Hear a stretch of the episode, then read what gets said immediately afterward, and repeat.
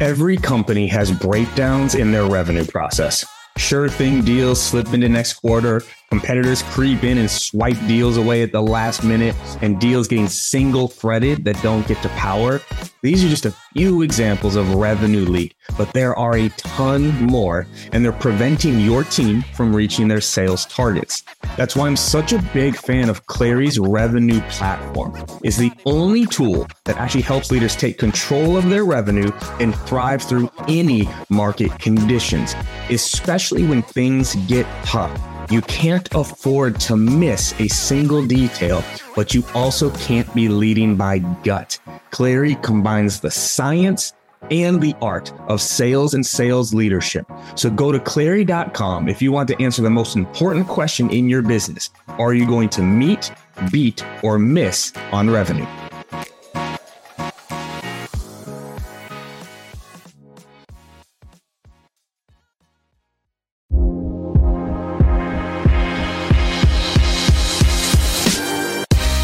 Welcome to the Live Better, Sell Better podcast with your host, Kevin Dorsey of Inside Sales Excellence, the number one Patreon group and YouTube channel for tech sellers and tech sales leaders, where we dive in deep for tactical advice on how to book more meetings, close more deals faster, and lead sales teams to success.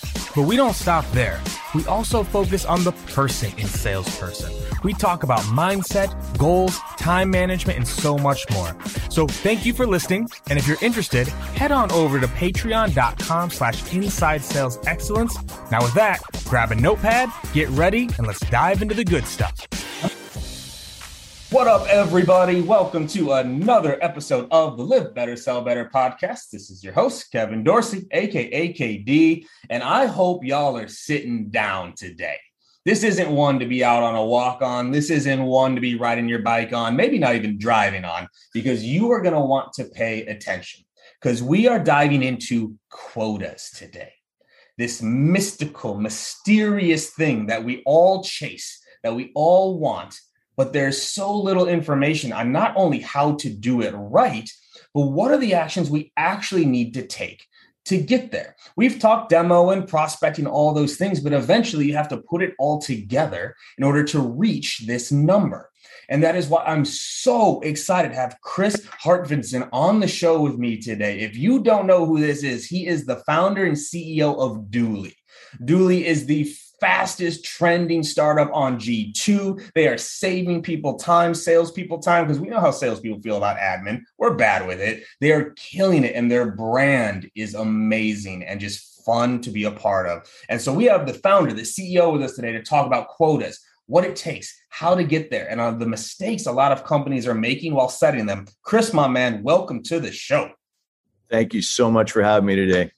Hey, I, am pumped for this because this is a topic people love to dance around. And so I saw uh, the topic. I'm like, here we go. It's why I started a company around it. Here we go. All right, so let's get into it, right? Because we don't do the backstories, we don't do the fluff. We're going to talk about it. This topic of why sales reps aren't hitting quota, right? Like, what are some of the things that you're seeing out there that you think is driving? Because where are we at right now? Like 50 ish percent of sales reps are actually hitting or achieving quota. What do you see as the core driver of that? It's an interesting question. I think if you asked me that question a year, year and a half ago, I probably would have given you a different answer because I think when the pandemic first struck, a lot of people had their budgets frozen whether it was you know selling into sales companies or selling into marketing or finance didn't matter what part of the business you were selling into we all took a pause we took a breath and we said uh-oh what does this mean for our business and so a lot of spending was frozen that world has obviously changed and we saw some pretty tremendous results particularly in SaaS over the last little while. So we dug in we wanted to understand what it was that people were uh, experiencing that was making them not achieve quota. There's some obvious stuff right that we can always hang our hat on onto and i think every salesperson will try to hang their hat to a, a few things rather whether it be the product doesn't feel right or my quote is too big or my geography is too small. Well let's say that those variables aren't the ones that are the things we want to talk about today. Let's talk about the things that you can change uh, that are within the control of the individual that are in control of the manager. So one of the things that we know people spend a lot of their time during the day not focused on selling That's a big, big challenge. I think something like 59% of a salesperson's day is spent selling, which means that there's a full 41% that is being used to context switch to other things. That's a big challenge. When you're trying to hit your number and you don't spend your entire day busting it to hit your number, guess what? That's going to be really, really frustrating. So, definitely something that we've dialed into. Uh, the average rep, for example, spends about five to eight hours a week updating the CRM. That's a bit of a problem, right? What if we chop away at that? What if we make that one hour? What if we make it 30 minutes? What if we make it so kind of like when your kid yeah, at home, you tell them to make their bed and they're like, oh, I don't want to do that. We said, you know what? Bed is automatically made. Go back to work, go back to playing, go back to having fun. And I think that a lot of time is also spent with things that could or should be done for them, whether it be prepping for meetings, whether it be digging for content to try to understand like what is, what could be said in certain moments of truth given the persona that you're talking to. And I think the last one, which is really, really important for any rep, and I, say this from the bottom of my heart, you got to get rid of the happy ears. You got to be focused on the deals that are real. Yes. Oh man. Okay. This is going to get good here. There's a lot we can unpack, right? Because you opened with this a little bit, right? You said, okay, let's just put aside that you think your quote is too high. We're just gonna mm-hmm. we're gonna shelf that. I'm gonna take that back off the shelf here real quick because I think it's important to talk about this, right? Yep. From a leadership perspective, how do you recommend maybe stress testing the quotas? Because there's always that divide. Reps think they're too high. Leaders think no, you should be hitting this. How can you stress test that or communicate the feasibility of hitting quota to your team? Yeah, look, I mean, I've I've lived this from both sides now, right? Actually, from three sides. I've lived it from the executive level, from the sales leadership level, and also from the rep level. When your new quota gets handed down to you, it's usually based on the performance of the business in the previous year, combined with the roadmap and the plan for the for the future year, the funding that's going to be put into marketing and all the rest of that stuff. Those are all ladder up and ladder down decisions. And with good sales ops people in place, your quota should be pretty tightly aligned to the science right? So there is some math that goes into this. Uh, the the joke when I was an individual contributor is every year your quota is going to go up and your territory is going to shrink, and that's true, right? If you're a high performing business, that is the reality. You know, if you're working at Salesforce.com right now, you know what you have as your territory. You have a zip code. Right. You might even have just a street in San Francisco, or maybe even a building in San Francisco. So that stuff is based on science. It's instrumented. Mm-hmm. For the rep, it doesn't always feel good because you're like, wow, this is the year. I mean, my quota is a million last year. I know that this year I'm going to double that number. And then you see that your quota has been doubled. Well, that's again, that's the math of the business. Mm-hmm.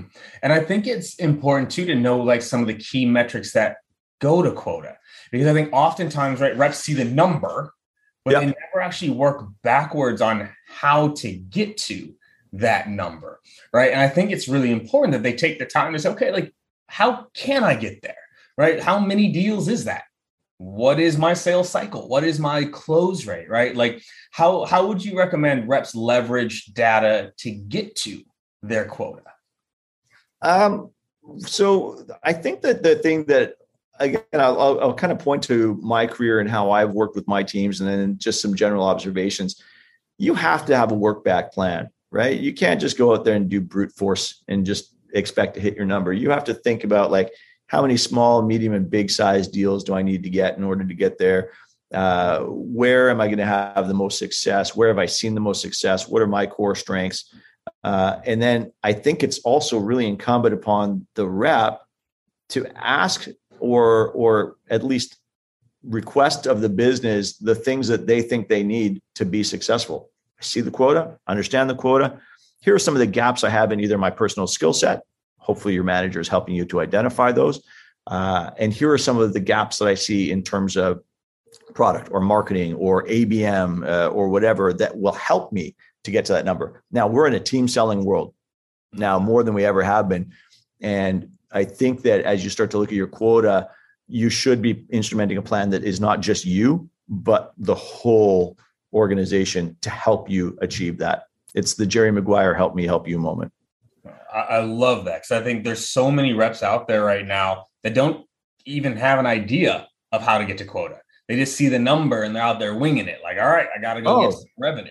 Yeah, instant coronary when you get your new uh, your new quota for the year, and you're like, "There's no way I'm going to hit this."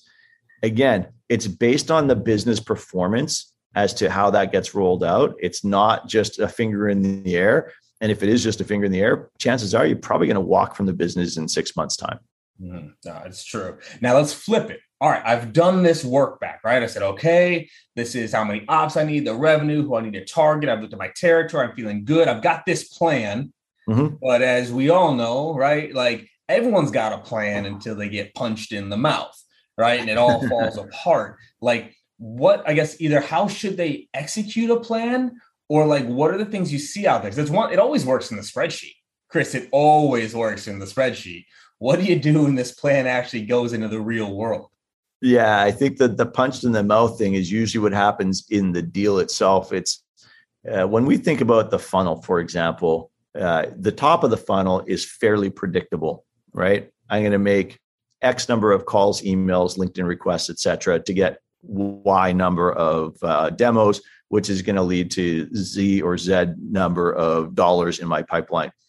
What happens after you get that person into your your top of funnel is where the punch in the mouth stuff really occurs right? So the punch in the mouth could be a new competitor entered into your territory. It could be that a high performing sales rep at another company is in the same territory as you and is just eating your lunch.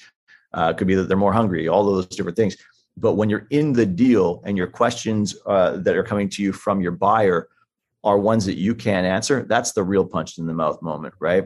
So, how can you mitigate that? One thing you can do is spend a lot of time in the batting cage, right? Yes. Actually, actually practice and rehearse. I don't know that all reps practice and rehearse and really think about honing their skill on a regular basis. But there's also the uh, I'll use the football analogy to, to top to go on top of my baseball analogy, there's also the coach calling the audible from the sidelines, mm-hmm. right? So you think about like when Tony Romo's uh, calling the game, he knows what's going on on the field very quickly, and he can see how the defense is set up and whatnot. If he had a direct line into the player, into the quarterback on the field, he could tell the quarterback to pivot left and make the throw, or to to run the ball, or to hand it off, uh, based on how he's reading the defense. So that's not scalable. You couldn't do that for all 32 teams. So you need a way uh, of helping your reps be able to adjust tack to what's happening on the field. Again, some of that is just reflex and muscle memory. The other part of it, though, is making sure that you're enabling the reps with the right tools so they have content in context to be able to support the differing buying patterns of their different buyers. No, I, I love that. First thing, I love the call out on practice. I have literally have like two episodes, I think, the podcast are all on practice because as salespeople, I don't think we practice enough. We practice on prospects, which is a horrible strategy, right? We hear something from our manager and we go out there.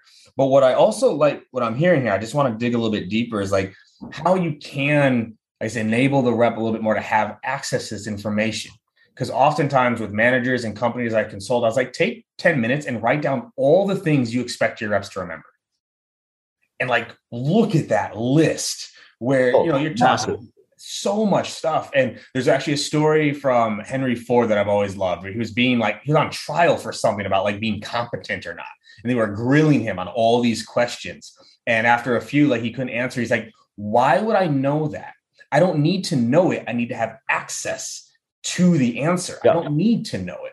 So how can you give a rep access? Or let me actually rephrase this. What should you be giving a rep access to to prepare them for all the things that can go on in a deal?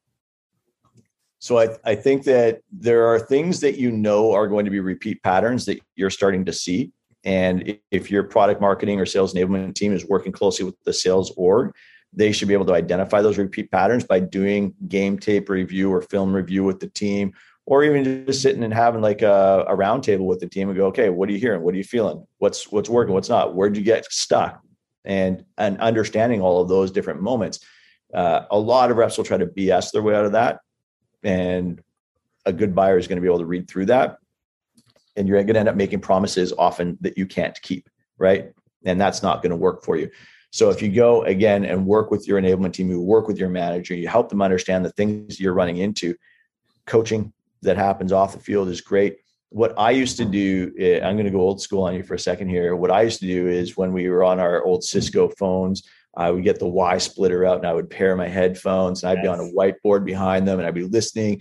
And, and so a good manager will know like when to when to contribute verbally and when to like help to guide them in different ways. I used to whiteboard. I used to just whiteboard behind them and give them ideas of things that they could say or do at that moment, or just have a bunch of stuff that was written out already and just kind of point to the visual cues to try to create that that muscle memory for them so that it was their words and not mine the best salespeople are the ones that are able to take all of the learnings that you've delivered to them and turn it into their own story, their own narrative, right? If it's still somebody else's story, then it doesn't feel natural or authentic and it comes off as not unnatural and inauthentic.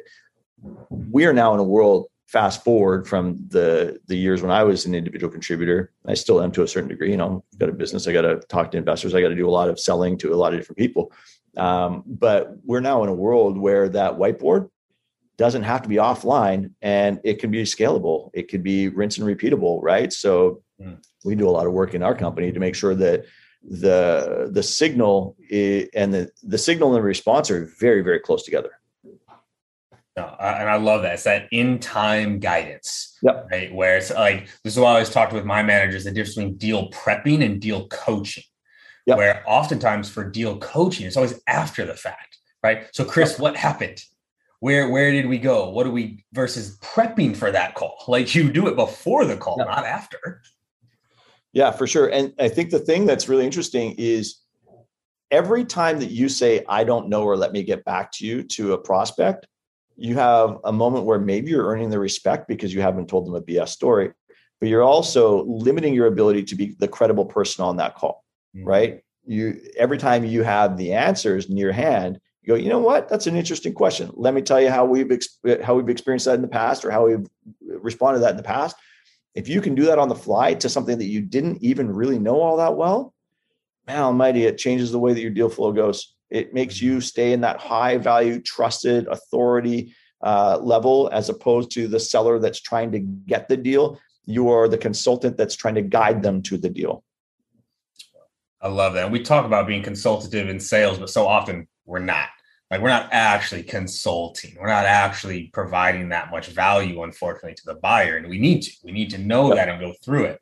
Now I want to flip this right real quick because we talk about quota, and there's like, you know, the 50% that aren't hitting, but there's 50% that are. Right? Yeah. And so like we can't ignore that just as many people are getting there I'm going to take this. It's not so much about what they're doing, but what can a leader do to get more people across that line? Because not like nobody's hitting. And there's examples of success. Like, what can a leader do to try to replicate some of that success? It's a good question. Uh, when you think about your best reps and the things that they're doing, uh, a lot of them have a system, hmm. and that system is something that they've either learned over the years or something that was taught to them or, or you know just some people have god-given talent that it, it helps them get it across the line. The people who tend to struggle with quota tend to not have as good of a system or tend to not do all of the things behind the scenes. So again we could talk about practice as as one of those things.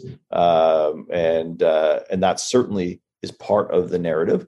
But the other part of the narrative is very much making sure that people have something that they can rinse and repeat, that they have a system that works for them. And everybody's system will be slightly different. Mine back in the day, pen and paper notebook, lots of highlight colors, lots of post-it notes, all those different things to keep me super organized so that if you ask me something about a deal, I can get it to you very quickly. Uh, and we could we could spend more time in our calls coaching than we would spending our time getting caught up on what was going on in the deal.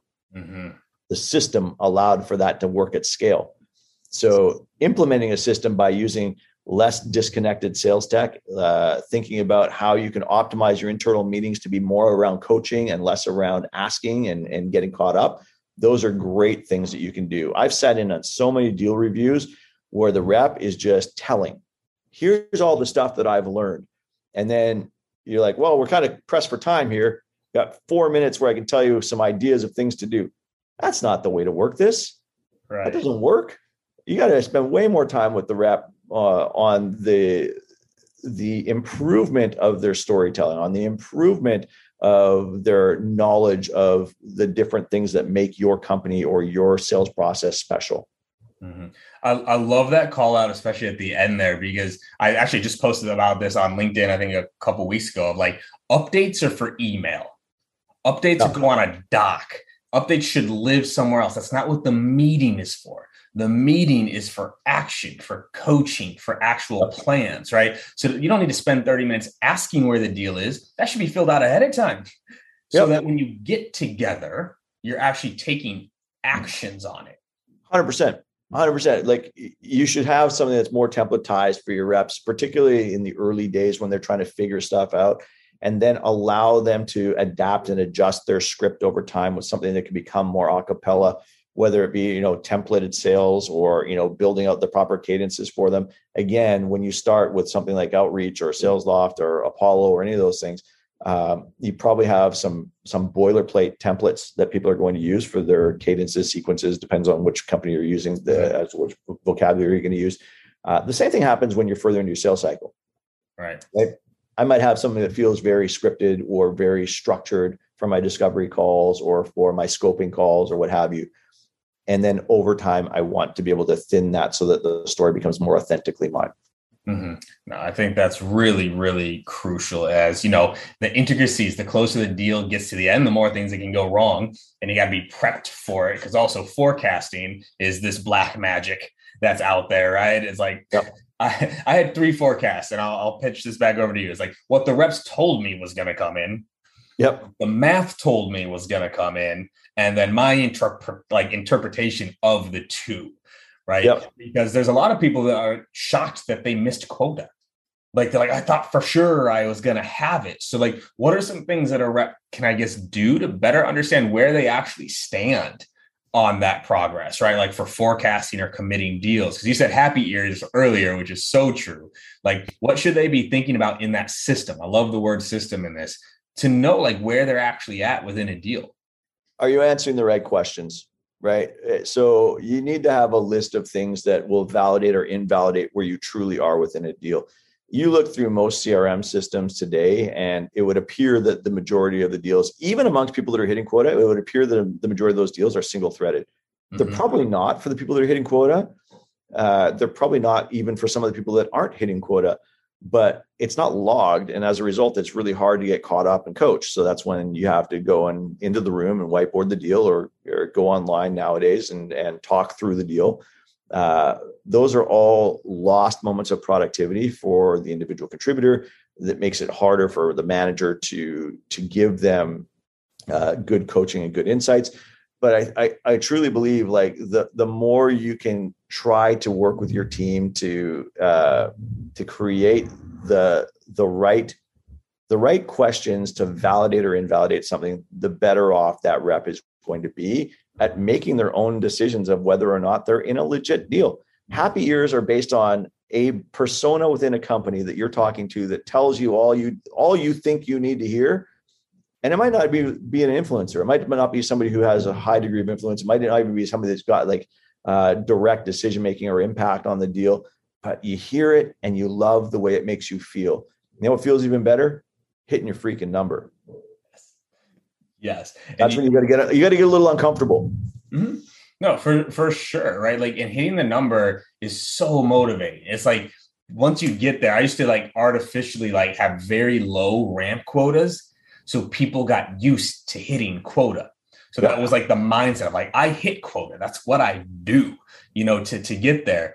And, but I want to bring it back to one of the earlier themes. And you just said the word like productivity, right? Like, I don't want to breeze past this. You mentioned at the beginning that reps are spending only 59% of their time actual actually selling that even even to me that sounds higher than where i think a lot of people actually are you mentioned some of it goes to admin where else is that time going, right? We're talking about four hours a day disappearing. Yep. Where's it going? Yeah. I mean, it, it goes to a number of different things. So the the key one that we observe is that reps are spending a lot of time context switching.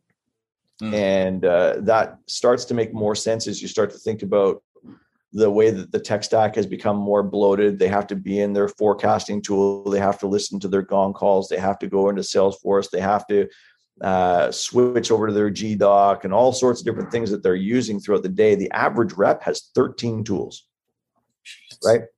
So that is a, an incredible amount of tools that somebody has to uh, own and manage. Of that, they probably only know the logins for 60% of them. That's actually a stat. So you know you uh, you start to think about okay now so the of the 13 tools they they kind of know about or are working in actively eight at any given point in time. Whenever the phone rings, Kev, you have this moment where you answer the phone and you talk to the person, uh, and then you get back to the other person that was on the other line, and you go, "Sorry, where were we in that conversation? I got to get myself caught back up." Every single time you context switch, psychology will say this: it takes you between three and five minutes to get yourself back into your super focused mode. So if I need to context switch between my eight actively use tools all day, every day, uh, every single time I'm doing that three to five minutes, that's a lot of time you're chewing up. That's a lot of time that's being eroded. So, you know, something to consider. It's not necessarily tech stack uh, reduction, but certainly a way of, of consolidating the tech stack or making it so that you've made good decisions around how those things work together so there's more fluidity. Mm-hmm. I think that's a big one. It's a really big one. There are other areas where we context switch throughout the day too. I got to dig for uh, the right content. I, got to dig into my uh, my SharePoint or my Confluence or my HighSpot in order to find all the stuff that I need. Make it so it's near hand for people. Make it so it's super simple for them to find it in those right moments of truth so they can stay closer to that high value mode. Reduce the context switch. Make it so that they're they're just it's like when you're driving a car down the highway instead of having 15 lanes make it so they only have to shift over one i think that's so so key because we also know this too like every click decreases the likelihood a rep will actually do it and actually finish it out. And so yeah. they have to one remember what they need to remember, two remember where to find what they need to remember, three go through that process, remember the login, like all of that. Not only does it take time, but it drains willpower. It drains yep. energy, right? We wonder why the end of the week tends to be very low productivity for a lot of people as they've been switching all week long and they're not they're just not productive right? And so if you think about you know obviously there's tools out there. So you run a technology company that helps pull some of these things together. I think oftentimes there's this fear sometimes with managers too of like well that's just part of their job. Like if you know we give them that time back you know like yeah. where's it gonna go right? Like oh like cool. So you're saving all this time.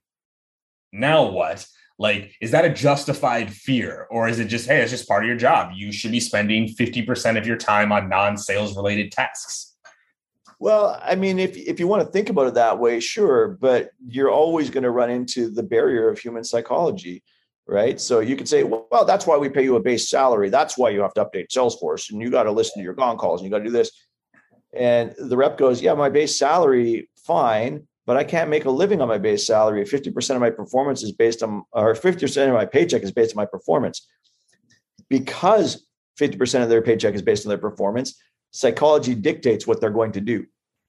I'm going to stay in my high value mode as much as I humanly can. And if I need to jury rig the system in order to work in the favor of the house, and I am the house, I'm going to do that. Uh, and if I have time left at the end of my day, I will do the things you asked me to do too but know that that is a, an afterthought, not a forethought.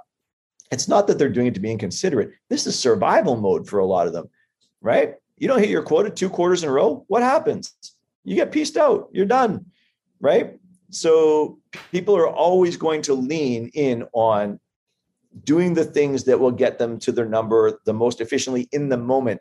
It's a short term strategy, not a long term strategy. That's a mistake. Your long term play is better than your short term play but you get stuck in that cycle unless somebody helps you get out of the rut. Mm-hmm. No, and I, actually, it's a good little segue there too, like helping someone get out of a rut, right? Like you are a leader of leaders. You've built a very strong company, strong company brand, strong company culture. Like, what are things that a leader can do to get someone back on track? Because just like we mentioned a little bit before, like you start hitting quota, you believe it. You're like, okay, like I can do this. The opposite's also true, right? Like, all right, I missed quota. And that can start to get in your head. Like, what can a manager or leader do to kind of get someone back on track? Look, again, I think that sometimes you got to be in the classroom and sometimes you got to be on the field. And there's um, an opportunity for people when you recognize that an individual is is struggling to say, let's take a step back. Let's figure out what's not working. Let's figure out what changed in your mechanics, or did something change in the market, or did something change uh, in our product, or or have you just not really conceptualized how that would work within your target uh, market? So uh, you get a bit remedial. Mm-hmm. Uh, but again, a good manager can do a couple of different things, or a good coach can do a couple of different things. One is they can uh, do color commentary with you, right? let's go on some calls together. I'm gonna I'm gonna ride along with you, and I'll plug in where I think it's necessary. Sometimes you can take ownership of those calls and just show them some of the things that you think will help them in terms of their storytelling capabilities. Uh, sometimes you can do the game review. Uh, I think a lot of us are, are doing more game review now than we ever used to because it's become easier and more efficient to find the highlight moments without sitting on every single call. Thank you, Gong. Thank you, Chorus, uh, and, and, other solutions to make that part of our our coaching regimen come to life a little bit more. Um, those are some of the things that I would be digging in on, and just try to figure out like if you go back to the basics, what made that rep good, right? What made you hire him in the first place? What made you think that that person was going to be a, a, a lights performer? And if they had a couple good quarters and they're having one that's a bit of a a, a struggle, again, is it internal to the rep or is it external to the market forces at play? Mm-hmm. And I just I love the attention to detail in that recommendation. It's not they, they don't need a hype up. That's not what it is, right? It's like, no. hey, hype them up, and you got this, Chris. You can go for it. They, they, need a plan. They need to understand it. They need to get into the yeah. weeds, do something. Yeah, you can't say to somebody. So, uh, I mean, the parallel lane to hyping somebody up is to say, "I'm going to double your commission if you sell anything in this quarter." right? Uh, or, or if you achieve quota or whatever, that's that's not what's making them miss. Right. Right. It might make them feel good, and they'll be like, "Yeah, sweet. I'm not going to leave the company now because I I managed to to pull it together." But it's not the thing that's making them miss. Something else is making them miss, and you got to dig in and understand that stuff. Uh, look at their look at how they're they're commenting on their deals. Understand the different things that they're learning and figure out where the gaps are, figure out the questions they're not asking. Oftentimes, that's where the real magic lies. Because a lot of reps, and this kind of goes back to the happy ears stuff a bit, a lot of reps will ask the questions that they're comfortable asking, knowing that they're going to get safe answers. Mm-hmm. Right. A lot of people won't ask for the deal. People, a lot of reps do not ask for the deal. I know. A very, very simple thing sad. It's sad. Like it's just they hope that the buyer will say, "How can I buy?" Yeah. Versus saying, "Chris, ready to get started today?" Yeah. yeah. I got a contract prep for you. I'm going to send it across. Just need signatures. Let's go. Right. There it is. Let's use use the style that works for you. Obviously, not everybody has that. There's there's the passive close. There's the active close. There's all sorts of different things in between. But just make sure people are doing the right mechanics. Mm-hmm. And so I think that's the last part that I want to touch on before we start to wrap is like, how can you, I guess, build some of that into, I love the word you used earlier about a system, right? Mm-hmm. Of like, how can you build some of those prompts or almost like, like plays or playbooks into the system to remind the rep? Because I do think a lot of it comes down to not knowing, but not being able to recall it fast enough because they're in the moment. All these things are happening. Like, I guess, what is your thought on like building in prompts or playbooks or things like that so they know what play they should be running? Yeah, well, clearly, I mean, I'm a huge fan of it. We we built a part of our product around it, uh, so that when you're taking a note, it will automatically prompt you with with content that is mm. relatable in the moment.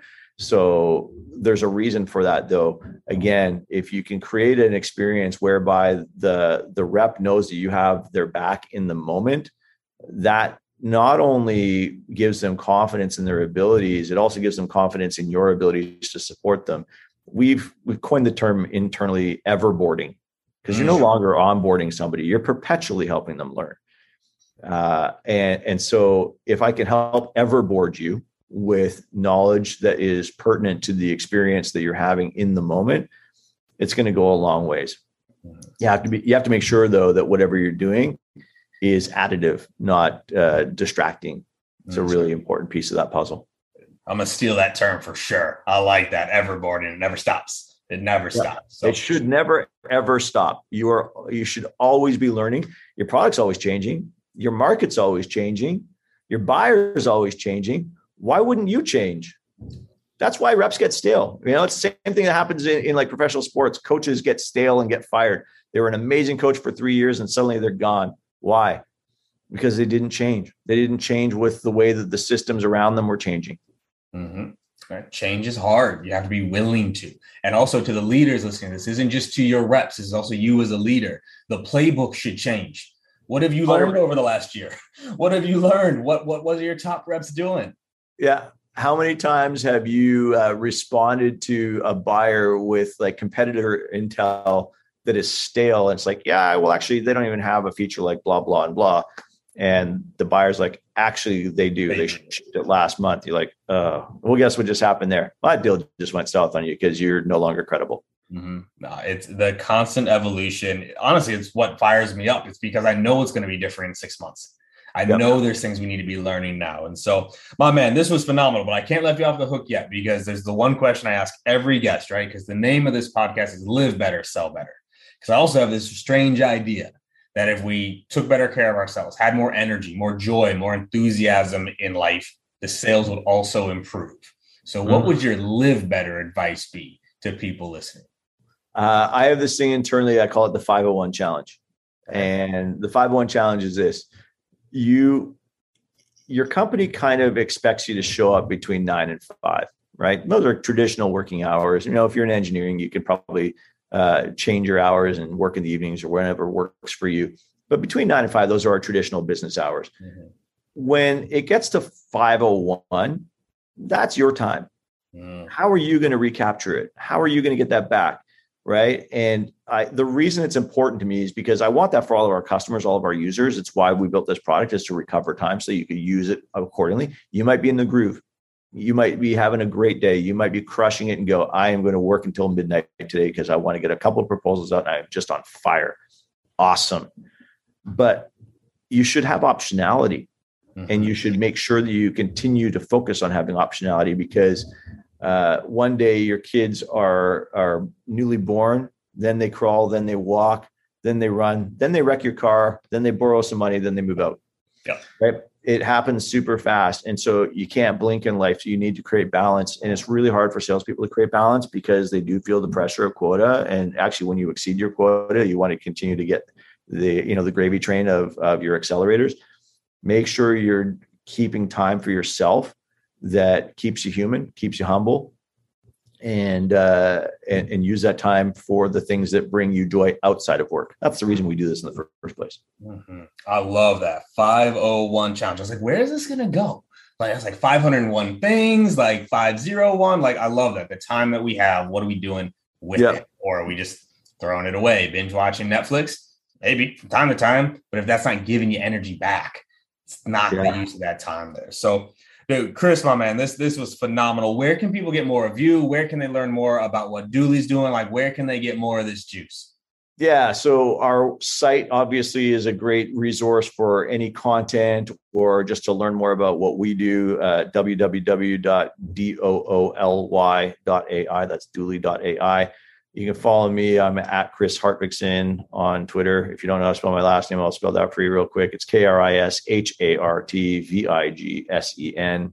That's uh, my my Twitter handle. I don't tweet a ton, but I, I sure post a lot of stuff on LinkedIn around what I believe is happening in the world around us. I, I have some some values that we try to uphold here. One is to do light the world, and one is to make sure that we're all being good humans. Uh, with all the stuff that's going on in the world these days, it's important for us to all uh, think about all the things that make us good or, and, and, try to help people be better. Oh yeah. Well, I just got on Twitter, so consider yourself a new follower, at least for one. I'll hop on there and get you there. But my man, thank you so much for your time, energy, and insights. This was great, dude. Thanks a lot, Kevin. Hell yeah.